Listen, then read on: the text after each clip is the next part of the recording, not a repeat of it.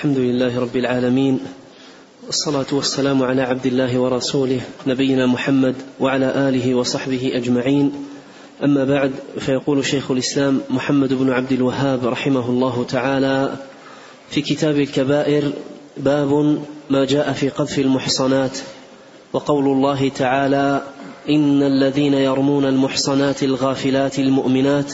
الآية بسم الله الرحمن الرحيم. الحمد لله رب العالمين وأشهد أن لا إله إلا الله وحده لا شريك له وأشهد أن محمدا عبده ورسوله صلى الله وسلم عليه وعلى آله وأصحابه أجمعين. اللهم لا علم لنا إلا ما علمتنا اللهم علمنا ما ينفعنا وزدنا علما وأصلح لنا شأننا كله.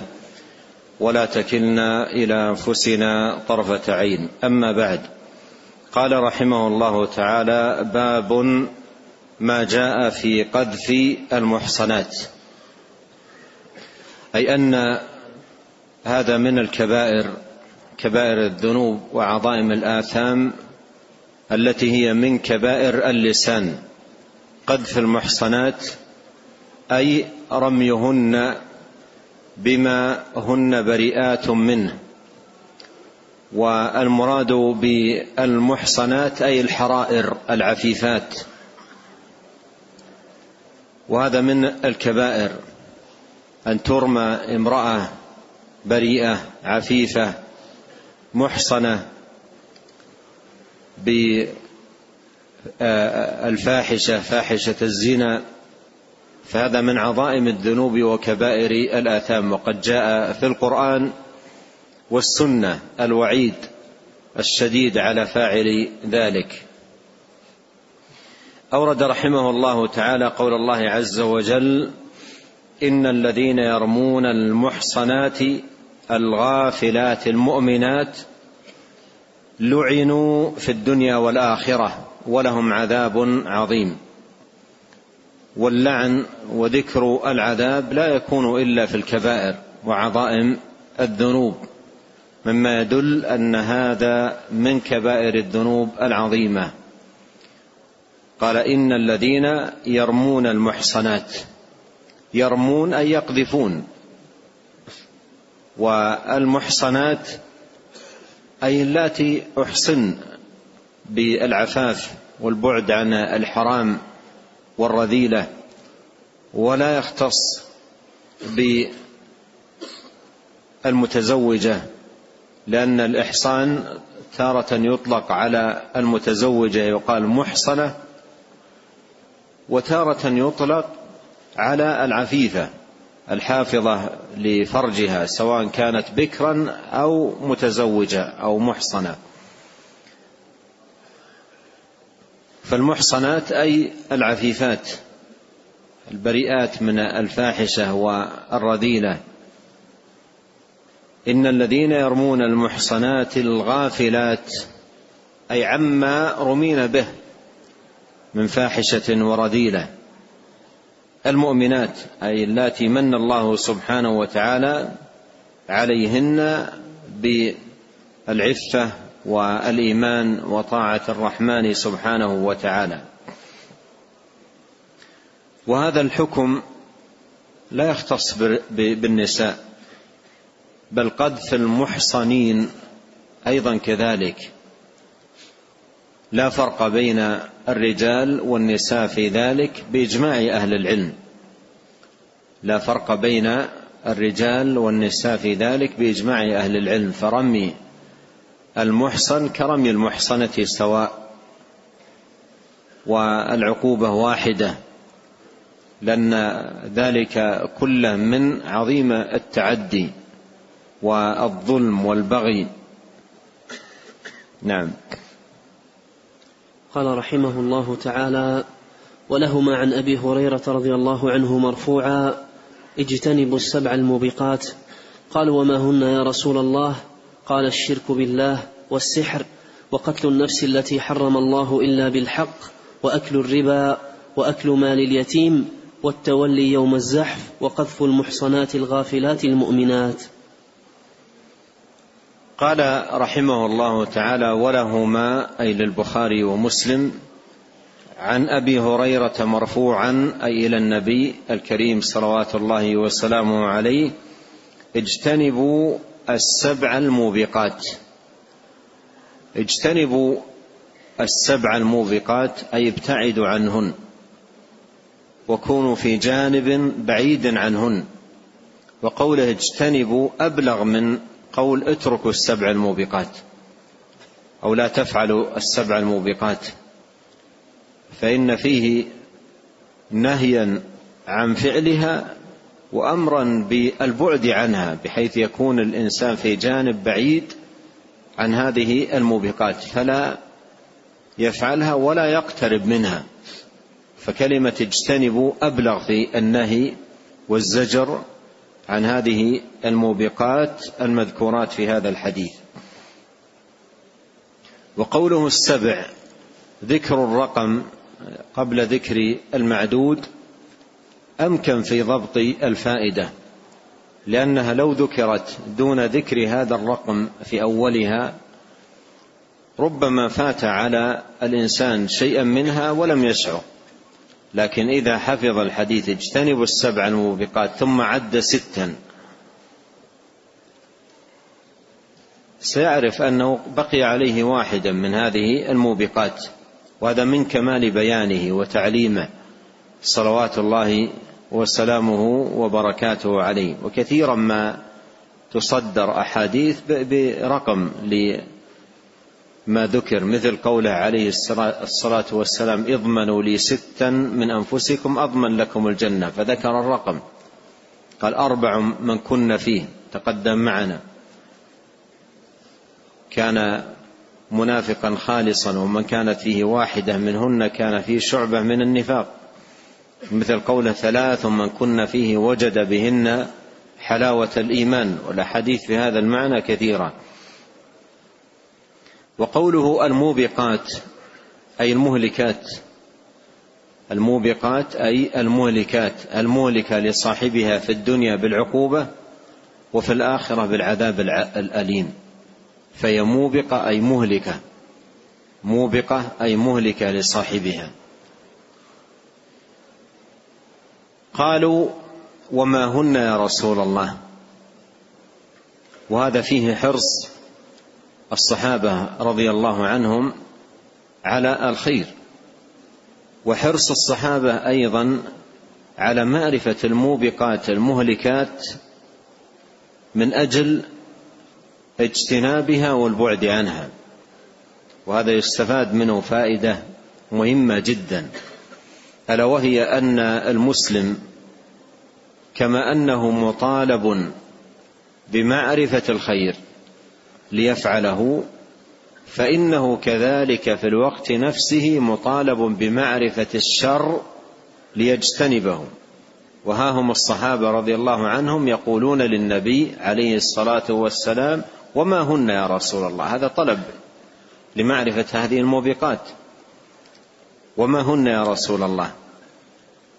لأنه لا يمكن أن يجتنب الإنسان هذه الموبقات إلا إذا عرفها وعرف خطورتها.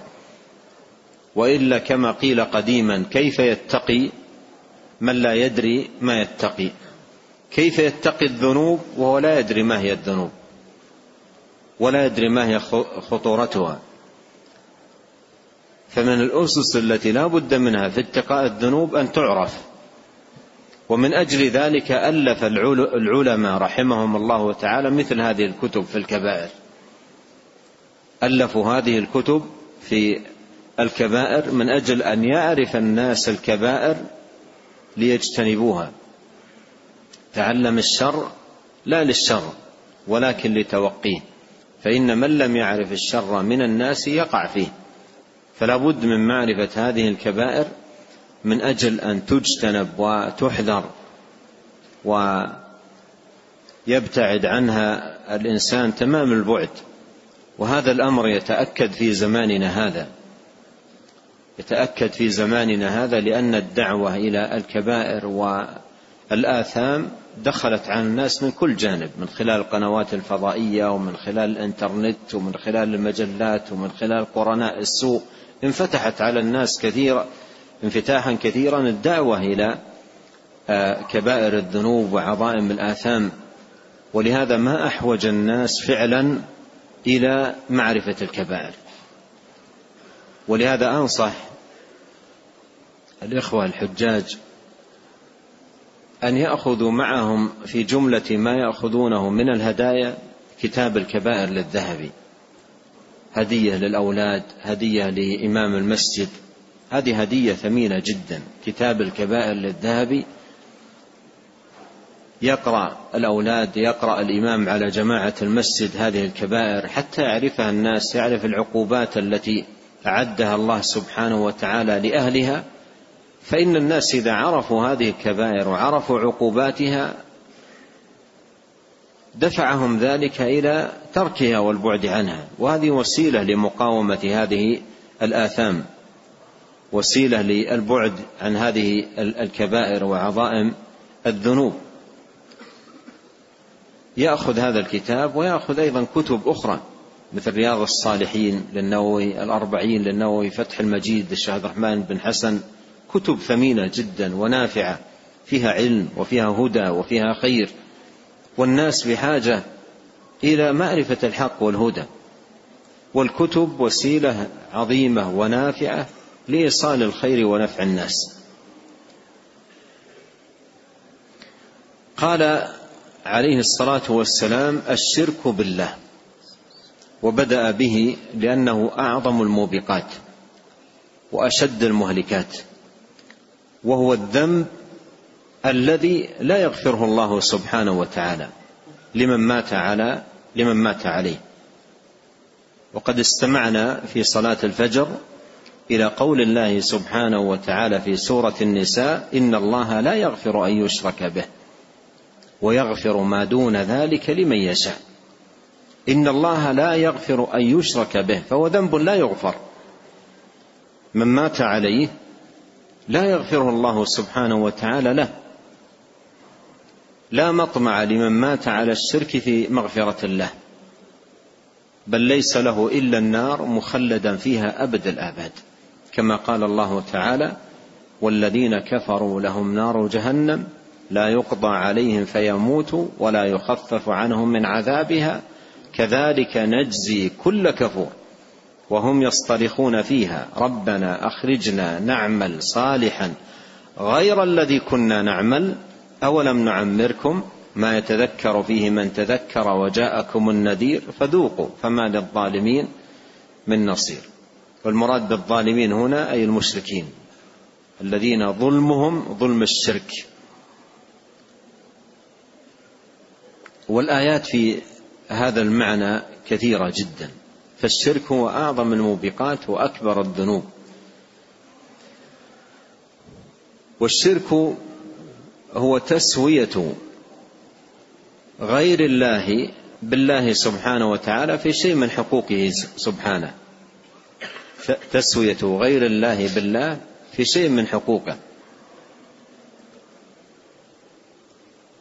كأن يدعى غير غير الله أو أن يستغاثوا بغير الله أو أن يطلب المدد والعون من غير الله أو أن ينذر لغير الله أو أن يصرف شيء من العبادة لغير الله سبحانه وتعالى. والله تعالى يقول قل إن, إن صلاتي ونسكي ومحياي ومماتي لله رب العالمين لا شريك له وبذلك أمرت وأنا أول المسلمين.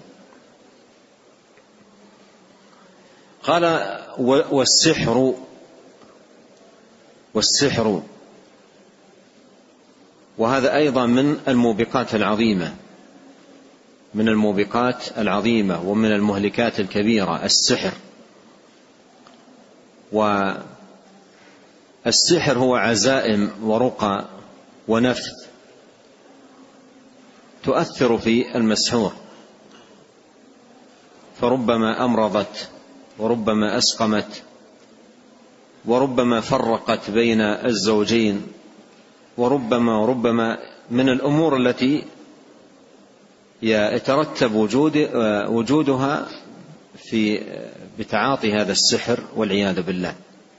والسحر استعانة بالشياطين والتجاء إليهم. ولا يكون الساحر ساحرا إلا بالكفر بالله واتباع الشياطين.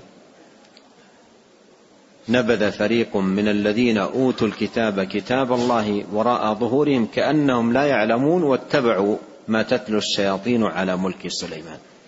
فلا يكون السحر إلا بنبذ القرآن واتباع الشيطان. ولا يكون الساحر ساحرا إلا بذلك. ولهذا فإن السحر كفر. ولهذا فإن السحر كفر. كفر ناقل من الملة. وإتيان الساحر والتعامل معه والتعاطي بما يدعو إليه أيضا من الأمور المكفرة. أيضا من الأمور المكفرة. لأن في إتيان الساحر تصديق له فيما يقول وطاعة له فيما يدعو إليه من أمور تنافي الإيمان وتنافي التوحيد من ذبح لغير الله أو نذر لغير الله أو تعلق بالشياطين أو دعاء لهم أو تعليق لأسمائهم على الإنسان أو غير ذلك من الأمور المنافية للتوحيد. ولهذا فإن من يتعاطى السحر قد باع دينه قد باع دينه وضيع إيمانه وخسر خسرانا عظيما. قال وقتل النفس التي حرم الله إلا بالحق. النفس أي المعصومة التي حرمها الله سبحانه وتعالى. وفي الحديث إن دماءكم وأموالكم وأعراضكم حرام. حرام عليكم كحرمة يومكم هذا في بلدكم هذا في شهركم هذا.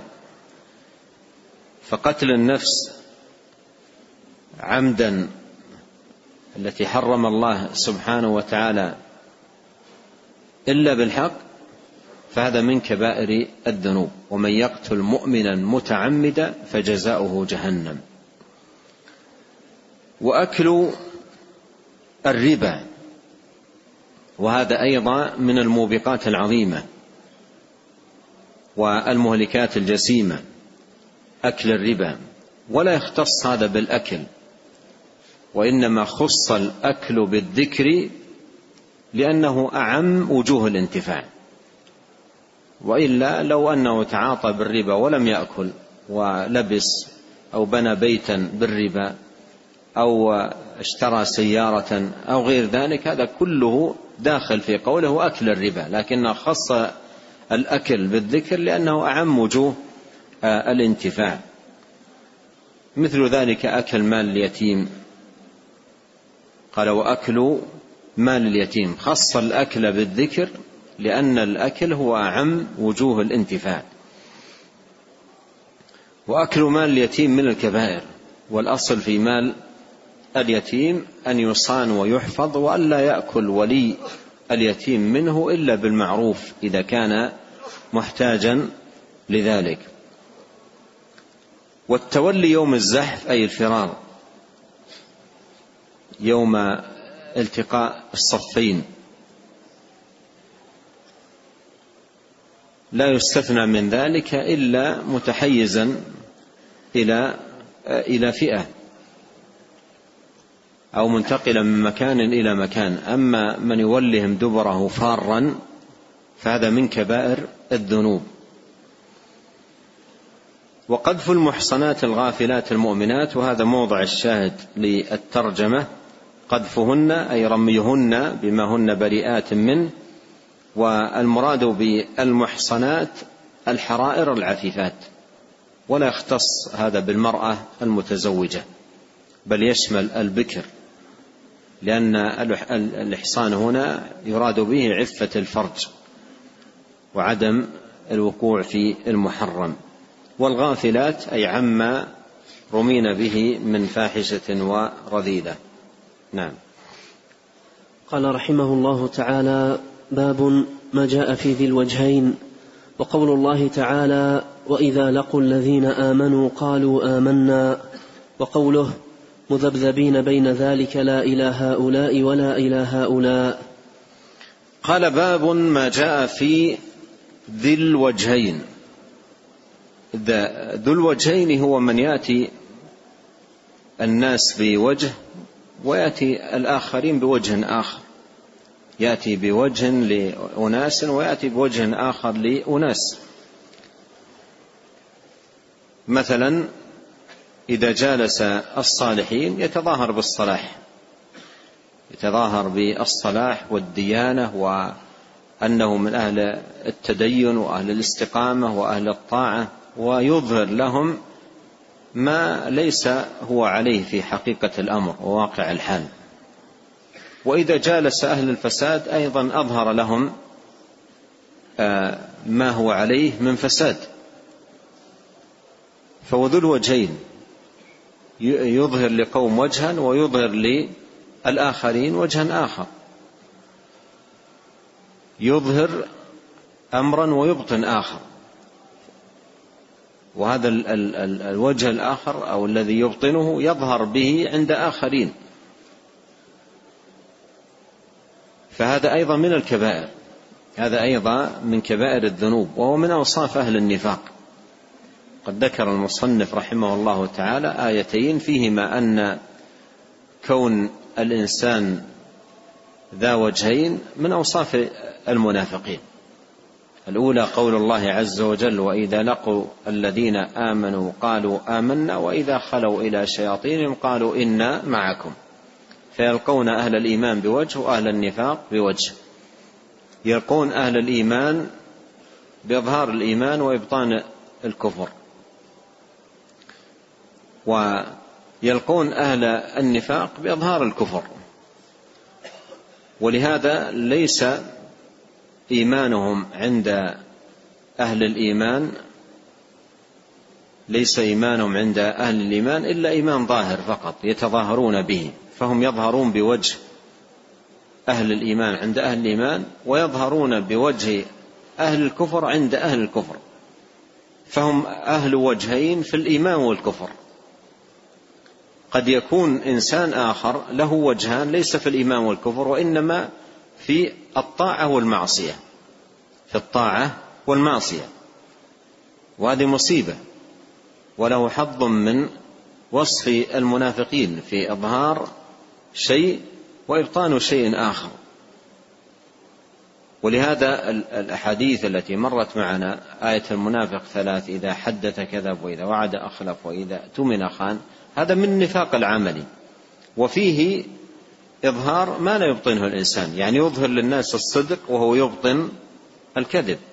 يظهر الوفاء وهو يبطل يبطن عدم الوفاء.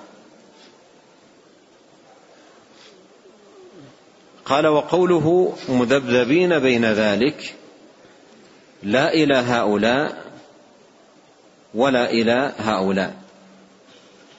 أي أنهم أعطوا باطنهم للكافرين وظاهرهم للمؤمنين. فلا كان ظاهرهم لأهل الإيمان مع الباطن ولا كان أيضا باطنهم مع الظاهر لأهل النفاق. أعطوا أهل النفاق الباطن أعطوا أهل الكفر الباطن وأعطوا أهل الإيمان الظاهر مذبذبين بين ذلك. لا إلى هؤلاء ولا إلى هؤلاء. ولهذا جاء في الحديث أن نبينا عليه الصلاة والسلام قال مثل المنافق كمثل الشاة العائر بين الغنمين. كمثل الشاة العائر بين الغنمين لا تدري أيهما تتبع. ويروى في حديث في مثل ضرب للمنافق أن مثل المشرك والمؤمن والمنافق مثل ثلاثة. جاءوا إلى نهر فعبر المؤمن حتى سلم وصل إلى الشط الآخر فتبعه المنافق ولما وصل في وسطه توقف. فأخذ يدعوه الكافر الذي في الشط الآخر إلى ما هو عليه من ضلال والمؤمن يدعوه إلى حيث النجاة والسلامة وهو في وسط هذا النهر لا يدري يرجع إلى الوراء أو يتقدم إلى الأمام. قال مثل المنافق كمثل الشاة العائر بين الغنمين لا تدري أيهما تتبع نعم. قال رحمه الله تعالى ولهما عن أبي هريرة رضي الله عنه مرفوعا تجدون شر الناس يوم القيامة ذا الوجهين الذي يأتي هؤلاء بوجه وهؤلاء بوجه. قال ولهما أي البخاري ومسلم. عن أبي هريرة رضي الله عنه مرفوعا تجدون شر الناس. وهذا يدل على أن هذا الأمر من الكبائر. وصف صاحبه بأنه شر الناس. تجدون شر الناس يوم القيامة ذا الوجهين. تجدون شر الناس يوم القيامة ذا الوجهين ثم عرف به قال الذي يأتي هؤلاء بوجه وهؤلاء بوجه أي أنه يأتي كل طائفة بما يرضيها. يأتي كل طائفة بما يرضيها. إذا جاء إلى أهل الإيمان تظاهر بأعمال الإيمان وأعمال الطاعة وأعمال البر وما إلى ذلك وإذا جلس مع أهل الفسق وأهل الفجور أيضا تحدث معهم بما يرضيهم. فلا يتحدث بحديثه مع أهل الفسق عند أهل الإيمان ولا يتحدث بحديثه مع أهل الإيمان عند أهل الفسق وإنما يتحدث مع كل طائفة بما, بما يرضيها. إذا هو لا ينظر فيما يتحدث به إلى ما يرضي الله. سبحانه وتعالى وإنما يتحدث مع كل طائفة بما يرضيها فهو ذو وجهين يلقى هؤلاء بوجه ويلقى هؤلاء بوجه وصنيعه هذا من النفاق والكذب ومن المداهنة. نعم. قال رحمه الله تعالى وعن أنس رضي الله عنه مرفوعا من كان ذا لسانين جعل الله له يوم القيامة لسانين من النار. قال وعن أنس رضي الله عنه مرفوعا من كان ذا لسانين. المراد بقوله ذا لسانين أي ذا وجهين يتحدث مع هؤلاء بلسان ويتحدث مع أولئك بلسان غير الذي تحدث معه تحدث به مع أولئك. فمن كان ذا لسانين أي ذا وجهين يتحدث مع طائفة مع كل طائفة بما يرضيها غير مبال بما يرضي الله أو يسخط الله سبحانه وتعالى جعل الله له يوم القيامة لسانين من نار. جعل الله له لسانين من نار. وهذا موافق مع العقوبات الشرعية وأن الجزاء من جنس العمل. نعم. قال رحمه الله تعالى باب ما جاء في النميمة وقول الله تعالى هماز مشاء بنميم. قال باب ما جاء في النميمة. النميمة هي نقل الكلام من شخص إلى آخر أو من أشخاص إلى آخرين على وجه الإفساد بينه أو بينهم. فهذه هي النميمة. والنمام من المفسدين في الأرض. وكم من الشرور تقع بين الناس بسبب النمام حيث تقع العداوات والفرقة والتباغض وربما ينشب القتال فالنمام شره عظيم وخطره جسيم. ويفسد النمام في ساعة ما لا يفسده الساحر في شهر. فالنميمة خطيرة جدا على المجتمعات و النمام مرتكب لموبقة عظيمة وكبيرة من كبائر الإثم. قال الله سبحانه وتعالى هماز مشاء بنميم. هماز مشاء بنميم. هماز أي يقع في الناس همزا ولمزا وطعنا. مشاء بنميم أي يمشي بالنميمة بين الناس. موقعا آه، العداوات ومتسببا في نشوب آه، آه، الخلاف ووجود البغضاء. نعم. قال رحمه الله تعالى عن حذيفة رضي الله عنه مرفوعا لا يدخل الجنة نمام. قال عن حذيفة رضي الله عنه مرفوعا لا يدخل الجنة نمام. وهذا دليل على أن النميمة من الكبائر. لأن نفي دخول الجنة لا يكون إلا في كبائر الذنوب وعظائم الآثام. نعم.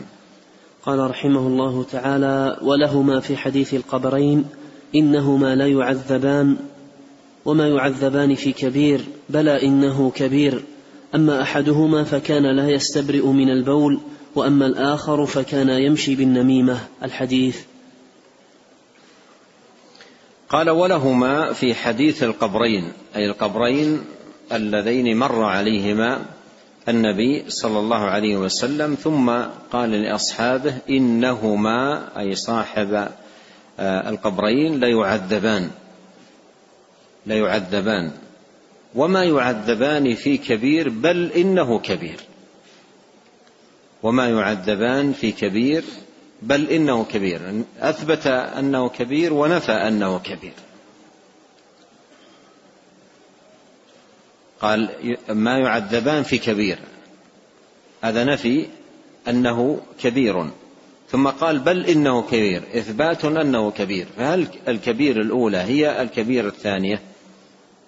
هل كبير الذي أثبت هو الكبير الذي نفي؟ القاعدة في هذا الباب أن اللفظ إذا أثبت ونفي فالمثبت غير المنفي وما رميت إذ رميت ولكن الله رمى أثبت الرمي ونفاه فالرمي المثبت غير الرمي المنفي وما رميت هذا نفي للرمي إذ رميت إثبات للرمي فالرمي المنفي غير الرمي المثبت. وهنا أثبت الكبير وصفا لهؤلاء ونفاه أيضا. فالمثبت غير المنفي. فقوله وما يعذبان في كبير أي في أعين الناس. ما يعده الناس في كبير ما يعدونه أمرا عظيما. ربما يستهين به كثير من الناس.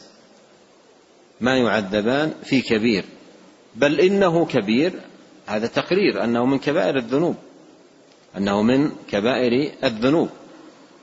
قال أما أحدهما فكان لا يستبرئ من البول أي لا يستنزه من البول لا يبالي برشاش البول أن يلمس جسده أو يلمس أو يطير على ثيابه ويعلق بها فكان لا يستبرئ من البول.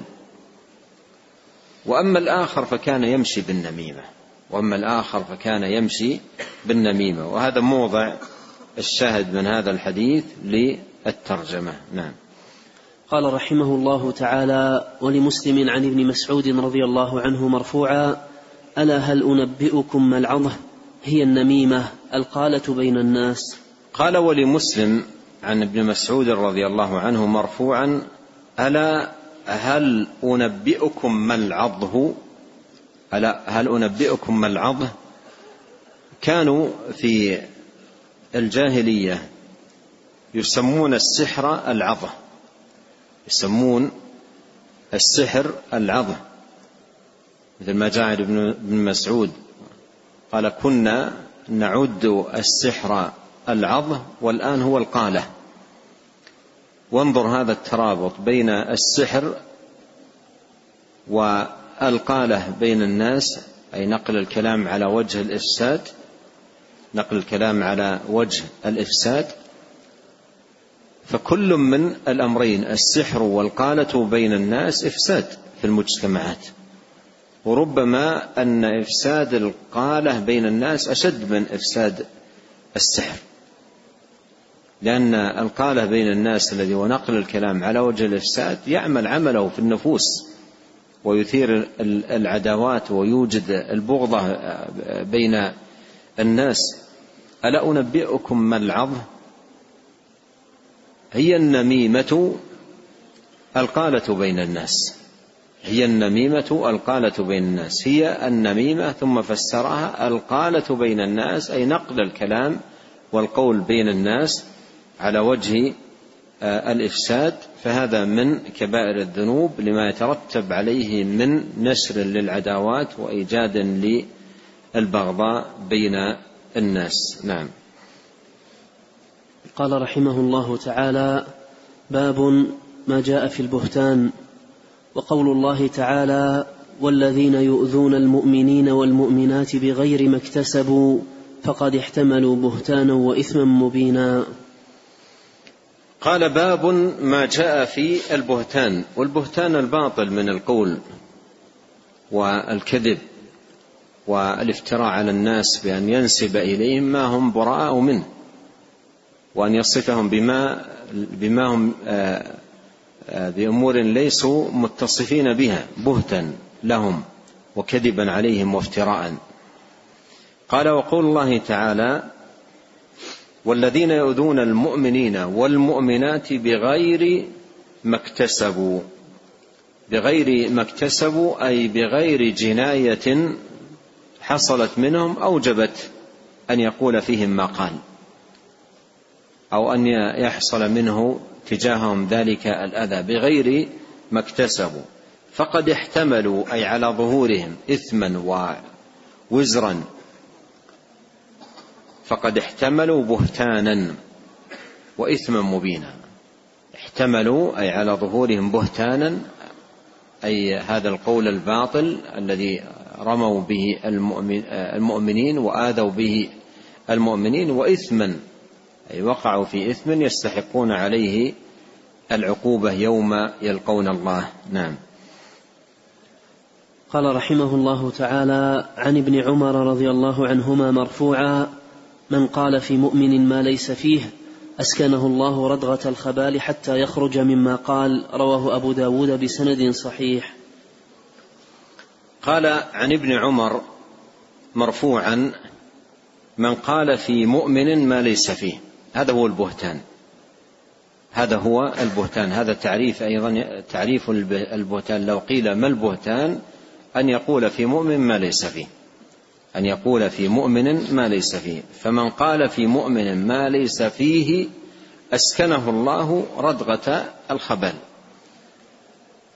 أسكنه الله ردغة الخبال. وجاء في رواية للحديث عند ابن ماجه قالوا يا رسول الله وما ردغة الخبال؟ قال عصارة أهل النار. قال عصارة أهل النار. أي قيح أهل النار وصديد أهل النار الذي يحصل بشدة اصطلاء أجسامهم بالنار فيسكن ردغة الخبال وهذا يدل على أن هذا الأمر من الكبائر. هذا يدل على أن هذا الأمر من الكبائر لأنه لا يكون مثل هذا الوعيد إلا في كبائر الإثم. من قال في مؤمن ما ليس فيه أسكنه الله ردغة الخبال حتى يخرج مما قال. حتى يخرج مما قال أي إلا أن يخرج مما قال بتبرئة المؤمن مما نسبه إليه والتخلص من من من هذا الإثم وإلا فإنه معرض لهذه العقوبة. نعم.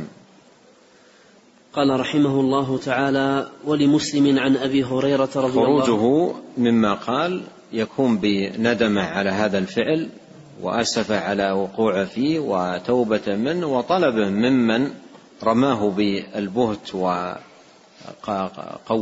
ما لم يقل أو نسب إليه ما لم يفعل يطلب منه العفو والصفح والمسامحة. هذا معنى قول يخرج مما قال. وإلا فإنه عرضة لهذه العقوبة أن يسكنه الله يوم القيامة ردغة الخبال. نعم. قال رحمه الله تعالى ولمسلم عن أبي هريرة رضي الله عنه مرفوعا أتدرون ما الغيبة؟ قالوا الله ورسوله أعلم. قال ذكرك أخاك بما يكره. قيل أرأيت إن كان في أخي ما أقول؟ قال إن كان فيه ما تقول فقد اغتبته وإن لم يكن فيه ما تقول فقد بهته. قال ولمسلم عن أبي هريرة رضي الله عنه مرفوعا أتدرون ما الغيبة؟ أتدرون ما الغيبة؟ هذا السؤال آه، قصد به النبي عليه الصلاة والسلام التعليم وهذه طريقة جدا نافعة في التعليم تعليم الناس الخير أن يكون العلم يطرح على صيغة سؤال أتدرون ما كذا؟ ثم يبين لهم. قال أتدرون ما الغيبه قالوا الله ورسوله أعلم. قال ذكرك أخاك بما يكره.